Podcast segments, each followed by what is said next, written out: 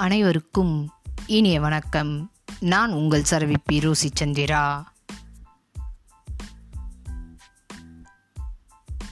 முதலில் எழுவது ஆதவன் மட்டுமா? வாருங்கள் கவிதைக்குள் செல்வோம். விடியல் புலர்ந்ததும் முதலில் எழுவது ஆதவன் மட்டுமா? இல்லை அம்மாவும் தான் நடுநிசியில் உறங்கி எப்படி எழுகிறாள்?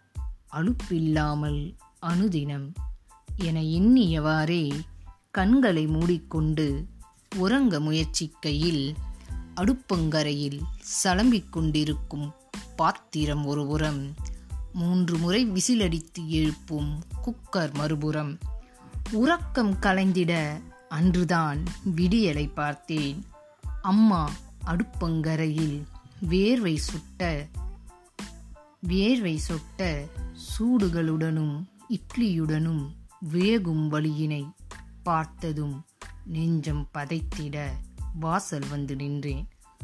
அழகிய பூக்கோளம் வாசலை வரவேற்க அம்மாவின் மனக்கோளம் திண்ணையில் படுத்திருக்க திகைத்து நின்றேன்.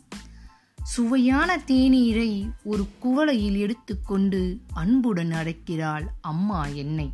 வருகிறேன் அம்மா. என்று உள்ளே செல்கையில் குவளை தேநீர் மட்டும் இருக்கிறது. அம்மா இல்லை. எங்கே சென்றாள் என்று கண்கள் தேடிட என் பையில் அடுக்கி வைக்கிறாள் பாட புத்தகம் எவ்வளவு அன்பு என் அம்மாவிற்கு என அகமகிழ்ந்து சுவைத்தேன் வாசமிக்க தேநீரை.